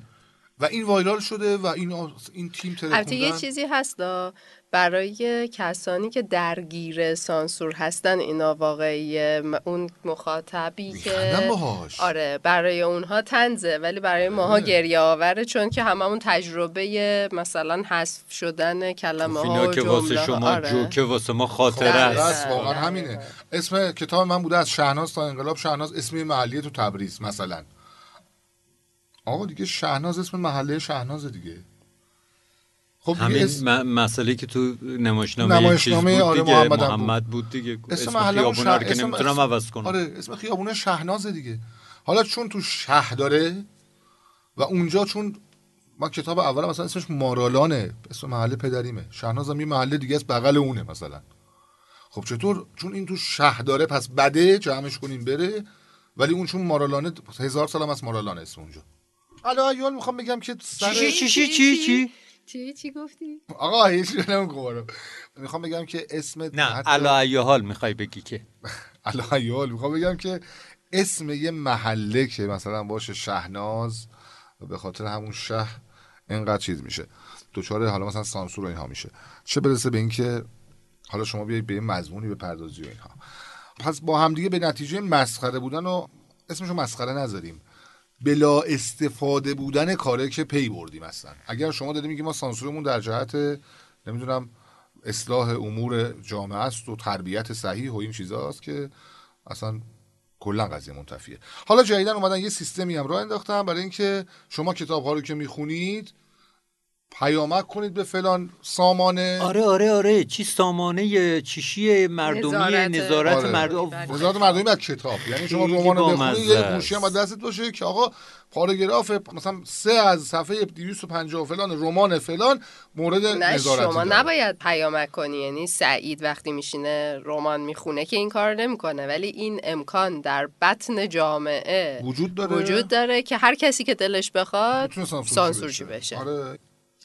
ولی در نهایت حالا تو این وضعیت چه چیزی ما رو نجات میده؟ یعنی از این تلخیه وقتی راجع به سانسور صحبت کنیم همون تلخ میشیم دیگه. چه چیزی که ما رو نجات میده؟ چون سانسور چیز قشنگی که نیست که زیبا نیست که. چیزی که همیشه خود من رو نجات داده بچه خنده بوده. تنز بوده. یعنی تنز رو من به عنوان یه خنده متفکرانه با اندیشه یه با چاشنی خنده می‌بینم. یه شعر تنز دیدم با ردیف سانسور می‌کنند از یکی از دوستای تنز نویسم به نام امیر حسین خوشحال. خیلی خوشحاله بچه. آره. اینو براتون بخونم ببینین شما. آره بخون. نظرتون چیه؟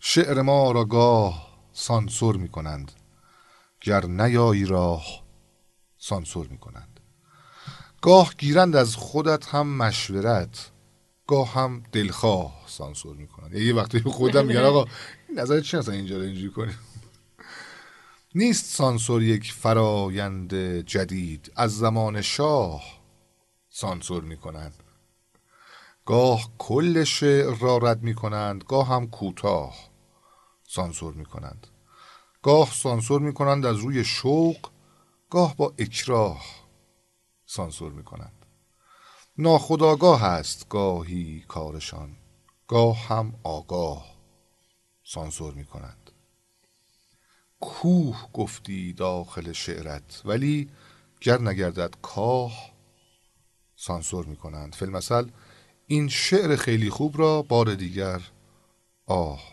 سانسور می کنند عجب. این هم شعر این بچه بود که برای این نوشته بود یکی از موارد عجیب غریبی که من دیدم راجع به سانسور تو کتاب درسی که اینم دستگل جدید آقایونی که به آب دادن اینه که برشتن یه بیت خیلی معروف عجیب غریب رو از جناب ملک الشعرهای بهار عوض کردن که میگه ای مشت زمین بر آسمان شو بر ری بنواز ضربتی چند؟ می‌دونید که این اینو کردن بر وی بنواز ضربتی چند؟ اصلا فلسفه دیگه، دماوندی، آره، این تو دماوندی آره. دومه. تو دماوندی دوم ببین اینجوریه قبلش که میگه چون گشت زمین ز جور گردون سرد و سیاه و خموش و آوند بنواخت ز خشم بر فلک مشت. آن مشت تویی تویی دماوند. تو مشت درشت روزگاری. از گردش قرنها پس افکند. بعد حالا شاعر داره میگه که وقتی که زمین به علت اون جور و ستمی که بر گردنش روا داشته شده به خشم میاد میاد به گردون خب یه مشتی میکوبه که در اون مشت در واقع همون کوه دماونده. بعد اینجا حسن تعلیل بعدش میاد میگه که ای مشت زمین بر آسمان شو بر ری به نواز ضربتی چند. چرا؟ علتش چیه؟ ما اصلا داخل دیوان خود بهار توضیح داریم راجع به این. قضیه مربوط به سال 1301 در زمانی که حکومت مرکزی شروع می‌کنه به حتاکی به مطبوعات دقیقا همین راجع به سانسور اتفاقا. آزادی بیان می‌گیره دوره گذار قاجار به پهلوی یه وضعیت قاراش میشیه و به شدت داره مطبوعات رو می‌زنن حکومتی ها نه تحت لوای اداره سانسور. همینجوری حکومت داره یکی یکی توقیف می‌کنه و هم انتقال قدرت اتفاق نیفتاده و تو این انتقالات آدمایی که دارن له میشن کیان؟ روزنامه چیان. در سال 1301 و تهرانی ها واکنش نشان نمیدن به این قضیه. و با پایتخت دچار مشکل در کل اون سالهایی که شعر نوشته بهار. اگر مجموعه آثارش رو در سالهای 1300 301 302 تا استقرار رضای پهلوی بررسی بکنین همیشه با آدمهای پایتخت این در نزاعه. که میگه چرا هیچ کاری نمی‌کنید؟ چرا همش رو نگاه می‌کنید؟ اینجا خیلی منطقیه که بگه بر ری به نواز ضربتی چند. بر این اساس و با این بینش ملک و شعرهای بهار. اینو آورده کرده بر وی به نواز. که چرا؟ که بگی مثلا با تهران مشکلی نداشته. آقای ملک شعرهای بهار با ری و تهران اینا در اون دوره مشکلی نه. خب تو داری عملا تاریخ رو تحریف می‌کنی. سی سال با بر ری به نواز منتشر شده. این سال اخیر با آقایون دست گل کشتن با بر وی به نواز ضربتی چند منتشرش کردن. این یه نموی قطره از دریای تحریفات توی کتاب درسی ها بله تو کتاب درسی که از این تحریفات زیاد داریم و یک بخشی از سانسور می‌خوام بگم خیلی شخصیه خیلی فردیه خیلی من میپسندم تو میپسندیه یادم چند سال پیش چند. دولت قبل یکی از وزرای ارشاد توی یک مصاحبه تلویزیونی برگشته بود گفته بود که در مورد دستاوردهای خودش می‌گفت میگفتش که در دولت قبل کتابهایی چاپ می‌شد که من نمی‌تونستم برای بچم بخونم. کتاب رو. و خدا رو شکر که در این دولت ما جلوی اینا شدم و جلوی اینا رو گرفتیم. اینقدر شخصی خب بله شما نمی‌توانی مثلا حکایت فلان مصنوی رو هم برای نبودن بخونی. ها؟ دفتر پنجم. مثلا نمی‌تونی این رو هم بخونی. من بعضی- خودم من وقتی اونو می‌خونم خجالت می‌کشم خجالت. بچه رو که ولی آقای وزیر دلیل نمیشه که شما حذفش کنی به خاطر اینکه برای بچت نمی یعنی اینقدر شخصی و اینکه بیای توی تریبون رسمی اعلام کنی که من برای بچم نمی‌تونم بخونم پس الان باید جمعش کنم و اینا که بتونم برای بچم بخونم خیلی دیگه شخصی ماجرا. من حیف می‌بینم که توی این مجالی که داریم راجع به سانسور صحبت می‌کنیم اسم یک نفر رو نیارم که اون هم شمشیر رو از رو بست برای مقابله با سانسور و مقابله با این خود سانسوری و اینها حتی. و تو شعر معاصر ماست و ایرج میرزا اون آدم بله. بله، واقعا بله، ایرج بله، میرزا از بله. خود گذشتگی کرد. شخصیت خیلی جالبیه. بسیار شخصیت جالب بسیار دانا بسیار شاعر بسیار استخوندار و قوی و خوشقریحه و خوشذوق و بسیار مسلطی بود. ولی به زعم من از خود گذشتگی کرد این آدم. تا یک سری و ما مدیون این آدم هستیم. الان شعر امروز در این جایگاه ایستاده از خود گذشتگی کرد که یک سری تابوها رو بشکنه در زمینه اون خودسانسوری. و یه دهنکجی خیلی بزرگی به سیستم هم نشون داد با این کارش. یعنی هم یه چوب دو سر طلا بود واقعا ایرج میرزا که خودش رو فدا کرد در اون دورانی که حتی موقعیت اجتماعی خودش رو به بله. شازده بله بله بله به خطر ت- به انداخت خطر انداخت آره. واقعا. به خاطر این کارا دوستان ما تو این شماره ی پادکست سیمیا درباره سانسور صحبت کردیم و ابعاد مختلف سانسور توی کتاب و شعر داستان نمایشنامه متون کهن و به نظرم به یکی از دردها و مسائل خیلی جدی امروز جامعهمون پرداختیم. شنونده این پادکست رو ارجاع میدم که پادکست دیگری که در مورد سانسور کار شده بود چندی قبل رو هم بشنون یکی از شماره های پادکست رادیو کاوس شماره چهارده برای آگاهی. در واقع اختصاص داره به مسئله سانسور. سانسور. این شماره رو هم در کنار این شماره پادکست سیمیا به نظرم شنونده ها بشنون و یک برایند خوبی رو می‌تونه ارائه بده از وضعیت امروز چاپ و نشر کتاب در کشور. آبی دریا قدغن شوق تماشا قدغن عشق دو ماهی قدغن. با هم و تنها قدغن برای عشق تازه اجازه بی اجازه.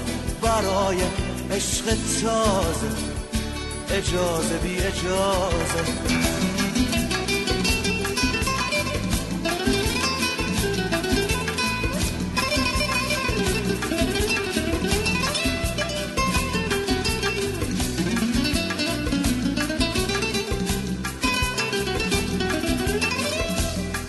و نجوا قدغن. رقص سایه ها قدغن.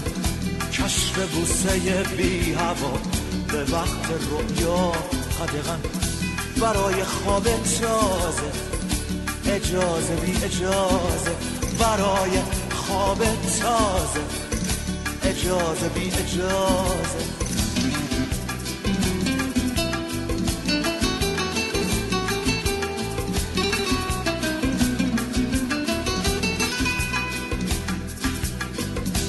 در این قربت خانگی. بگو هر چی باید بگی غزل بگو به سادگی بگو. زنده باد زندگی بگو زنده باد زندگی. برای شعر تازه اجازه بی اجازه. برای شعر تازه اجازه بی اجازه.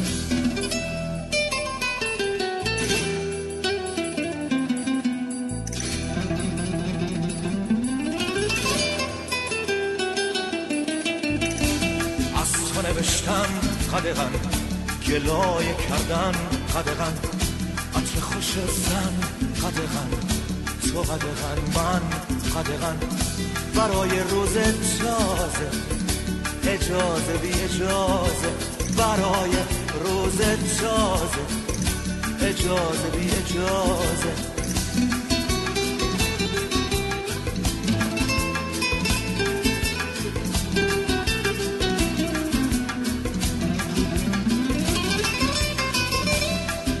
دریا قدغن. شوق تماشا قدغن. عشق دو ماهی قدغن. با هم و تنها قدغن. برای عشق تازه اجازه بی اجازه. برای عشق تازه اجازه بی اجازه.